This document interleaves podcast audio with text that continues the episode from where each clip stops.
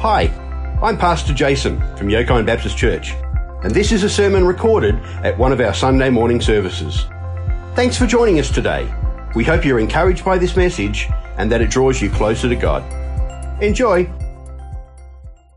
Now, this Christmas, we're looking at a cast of Christmas characters. So last week was the shepherds. Next week, we're looking at the wise men. Now, both of those guys you could consider, you know, good guys in the story, right? Today we're going to look at a bad guy, uh, a bad guy called King Herod. Now, nobody wants to be the bad guy, do they? Everyone likes to think, oh no, I'm the good guy in this situation. Um, so I'm going to show you a, a video now. Um, and since you can't, since we can't go to Be- Road to Bethlehem this year, uh, this is when the Vicar of Dibley and her little church did their very own um, Road to Bethlehem. Uh, and I'm only showing you a couple of little bits of it because one of the characters, David Horton, had to play Herod. And he was not happy because Herod's the bad guy and he doesn't want to be the bad guy. So let's check out Herod. Herod the Great was born around 73 BC. Uh, he wasn't a Jew by birth, his family was from Idumea. Um, that's a country to the southeast of Israel. It used to be called Edom. And so you may have heard over the years of the, the battles between the Israelites and the Edomites. Um, it was named Edom after one of Jacob's sons. So remember, Jacob had two sons. One was called, sorry, Isaac had two sons. One was called Jacob and one was called Esau. All right? Uh, and Esau, because he was red headed, came to be known as Edom, which means red. And so they became enemies of each other over this time. So Herod's not a Jew, he's actually come from a neighbouring group that's, uh, that's opposed to them. But his father was friendly with Caesar. And so Caesar declared him to be the king of the Jews. Now, I can imagine to a Roman emperor, you know, all those Middle Easterners over there, they're all just the same, aren't they? You know, what do we know? You know, he, did, he obviously didn't care. So Herod, when he's about 36 years old, became king. Some historians think that he converted to Judaism, um, but most believe that was just for a show because he continued to live a life of debauchery and decadence. And he wasn't popular among the Jews. They didn't like having a king over them who wasn't a Jew, for one thing. But also, he was the puppet of their Roman conquerors. Herod tried to gain their favour. He had this really ambitious building plan, uh, including the magnificent temple um, which the people loved, but it didn't translate into love for Herod. But it came about because Herod charged enormous taxes on the people. And not only that, because he was a puppet king, and there were always, uh, you know, Jewish rebels trying to overthrow uh, the Roman Empire, it meant that Herod was the one that had to put down their revolts. And he used that by means of an extensive uh, group of secret police. So you can see that he wasn't really kind of the most popular chap in, in Jerusalem. Later on, his son, who was also called Herod, was the guy that would put Jesus on trial before his crucifixion. Now, because of this animosity, because of the way the people thought about Herod, he became really paranoid about holding on to his power. Uh, so much so that he executed several members of his own family, including one of his wives and several of his children. So, I mean, this guy is really paranoid and worried about losing his power. And so we here we have this paranoid guy living the life of luxury, you know, just using and abusing people however he likes, and just loving the power. And along come these guys these stargazers from Persia turn up in his courts going, Where is the new king of the Jews? So you can imagine this story's not going to end well.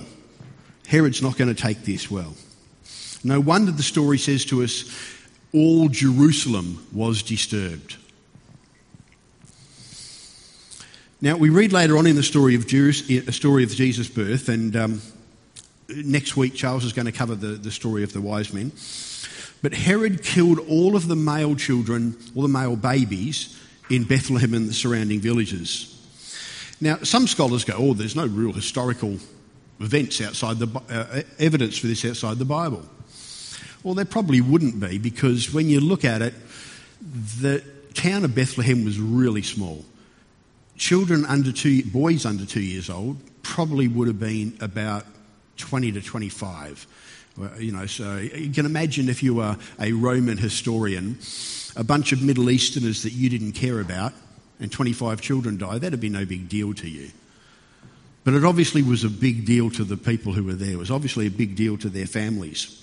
So let's have a look at just two things that we learn from these events surrounding King Herod. Now, prophecy is a very interesting thing. Some prophecies are really clear and concise. You know, you read them and you know exactly what they're trying to tell you. But other prophecies seem to be very obscure and clouded in mystery. You know, and a lot of the time you don't really know what they're trying to tell you until after the event. You know, it's often easier to look back in hindsight and go, oh, that's what he meant. It's easy like that. I mean, that's why I, I don't do a lot of teaching on, you know, kind of end time stuff. You know, because those prophecies are so obscure and they're full of so much symbolism that really they're going to be, they're going to be a lot easier to understand after the event than they are before the event. And I'd rather preach what I know for certain than what I can speculate on. And so the New Testament authors, under the inspiration of the Holy Spirit, seem to be able to pull scriptures out of the Old Testament and recognize them as prophecies about the Messiah that no one leading up to it might have realized. Uh, and I look at them and I go, wow, how did they get that? But this is what they discovered. And so, for instance, God said, When Israel was a child, I loved him and out of Egypt I called my son. And Matthew tells us that this is not just talking about the Israelites back at the time of the Exodus. This has a double meaning. It's also speaking of the Messiah that was to come. In the same way, in, in Jeremiah, we read about a voice is heard in Ramah, mourning and great weeping, Rachel weeping for her children and refusing to be comforted. They're rather obscure prophecies, but in hindsight, they're very easy to see what they're talking about. And so we've got two fascinating prophecies here. One is telling us that God's going to call his son out of Egypt. Now, when the wise men turn up, and again, we'll get to that next week, one of the things they did was they turned up at Herod's court to say, okay, we're looking for the king of the Jews. They just kind of assumed if I'm looking for a king, I go to the palace, right? And then Herod went and got the Bible scholars. Kind of, it shows you that he's not much of a Jew because he hadn't obviously read any of the prophecies about the Messiah.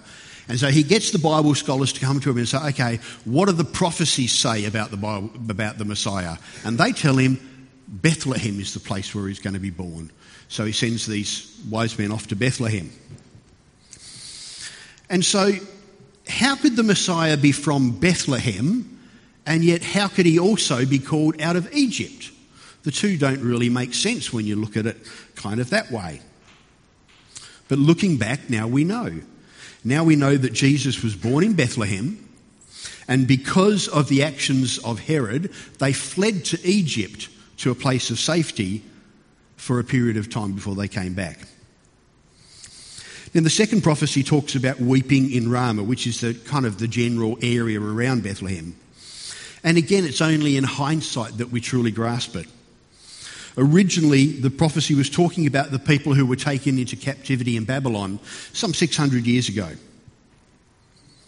But Matthew tells us that God is also speaking about this incident around the birth of his son. Now, here's what I find interesting about these two prophecies. I'll keep you in suspense. What I find interesting about these prophecies is that they wouldn't have been fulfilled without the interaction of Herod. Now, I'm not saying that God made Herod kill babies, that's not what happened. Herod was a horrible, paranoid person long before the wise men showed up. But God, who sits outside of time, knows all things. He knows past, present, future. It's all the same to him. He knew what Herod would do. Now, the people who wrote the original prophecies couldn't have even conceived that this non Israelite king of the Jews would attempt to murder the Messiah. I mean, they couldn't have even conceived of that, but God knew. God knew in advance exactly what Herod was going to do. And Herod thought, well, in my power and in my greatness, I mean, after all, he's called Herod the Great, right? I can stop God's plans.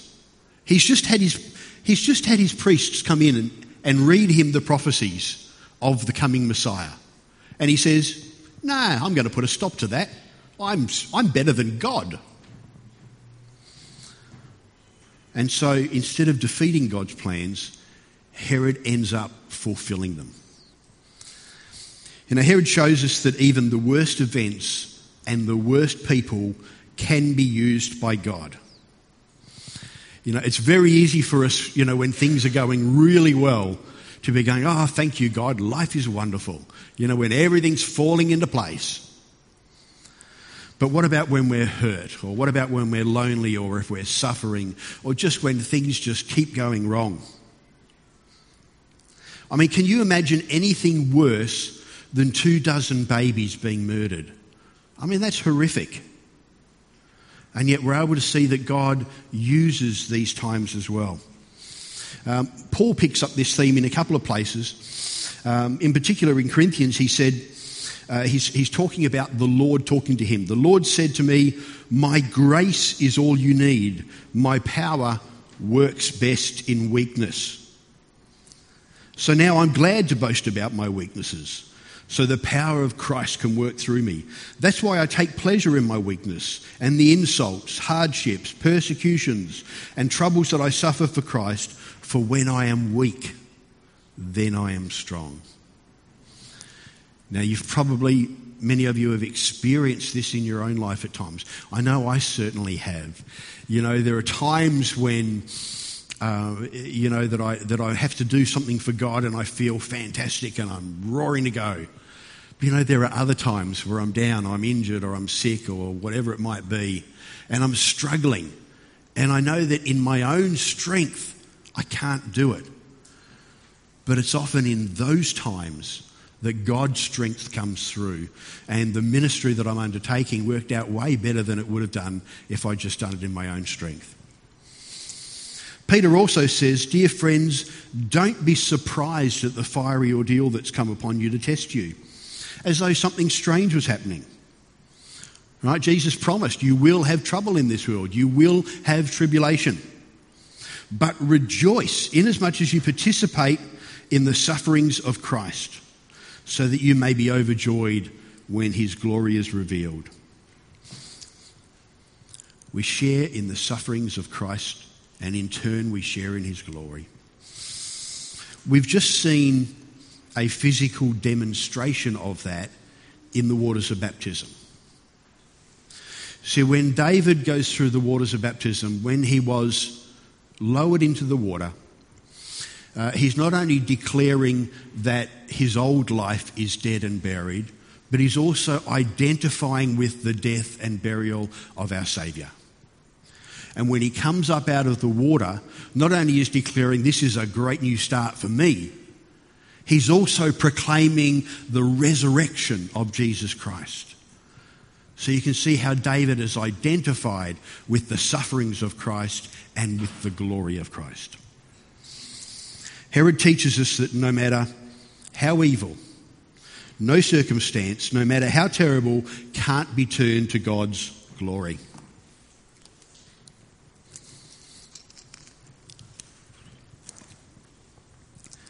Now, the second thing this whole episode does for us.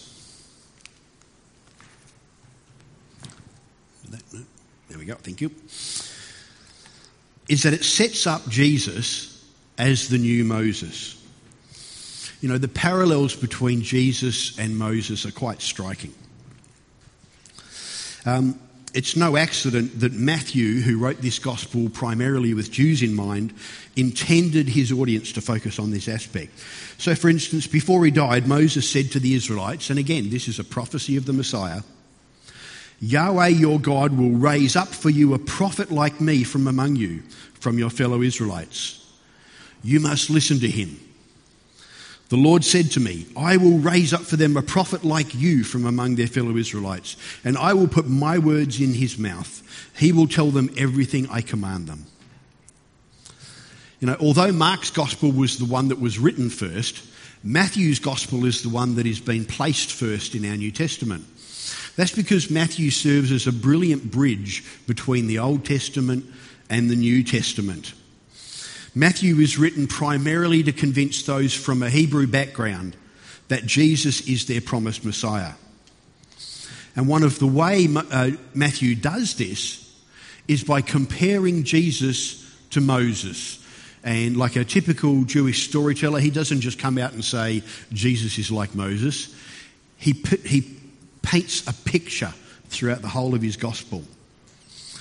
So, for instance, just as Pharaoh killed all the baby boys of the Hebrews and only Moses was saved, so Herod kills all the baby boys in Bethlehem and only Jesus is saved.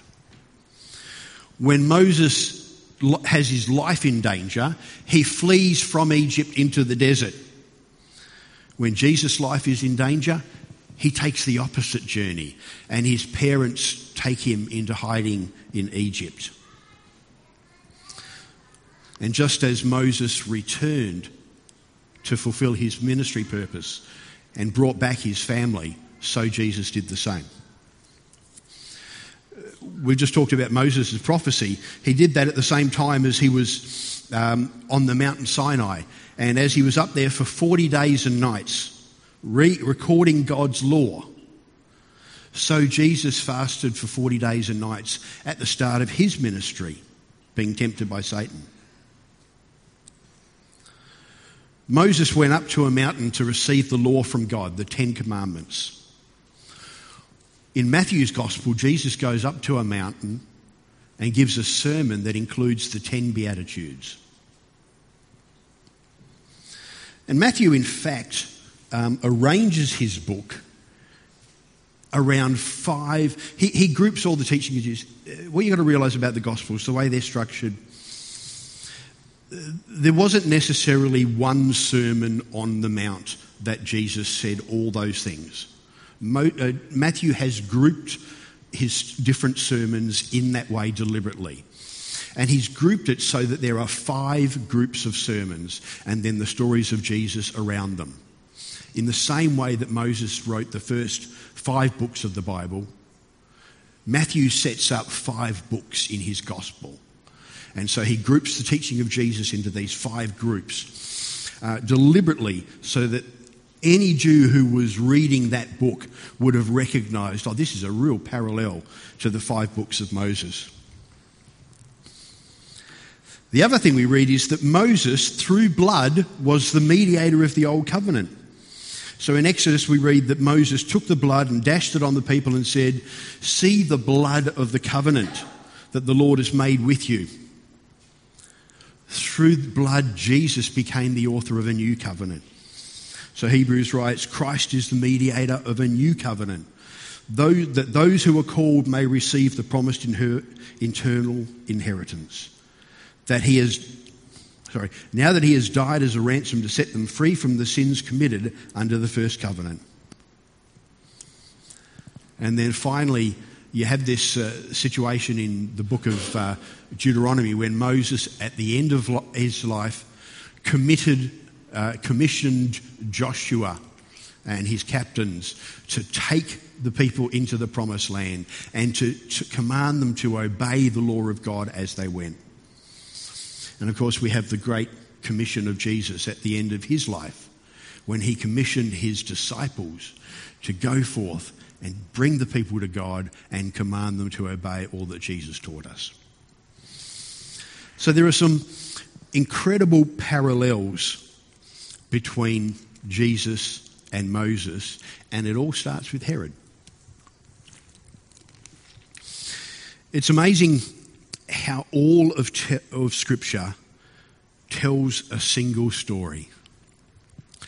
You know, the Scripture is not one book, it's actually 66 books, it's a library. It was written by 40 different authors over a period spanning 2,000 years. And yet it tells one story of redemption. Today we've seen how the story of Moses serves as a picture of the ministry of Christ. And it was Moses who wrote about mankind falling into sin and the promise that God would send a redeemer right back in the beginning, the first book he wrote in the first few chapters of Genesis. So Jesus doesn't appear in a vacuum. Jesus just didn't appear out of nowhere. Jesus is the fulfillment of everything that Moses wrote down from the first verses in Genesis through to the last verses in Revelation. And nobody can stand in the way of God fulfilling his purpose. Even a man who called himself Herod the Great couldn't do anything to stop the will of God. In his arrogance and in his paranoia, Instead of stopping the promised Messiah, Herod became part of the fulfillment of prophecies that introduced our Messiah as the new Moses. And I know that sometimes in life we do go through difficult times, we go through painful times. Sometimes it, it feels like, oh, God wants me to do something, but I just can't get there.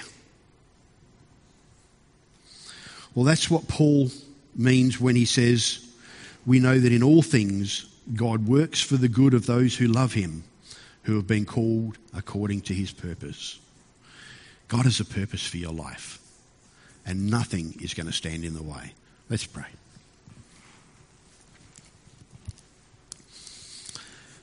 Our gracious Lord, we thank you for your word. We thank you for the teaching of Moses that thousands of years ago began with the story of mankind falling into sin and the promised Redeemer, the hope that we have of salvation that would come to us. And it's glorious to see how through all of your scripture it leads to Jesus as being the fulfillment of that promise. And so, Lord, as we, as we celebrate this Christmas season, we're not celebrating the birth of a baby.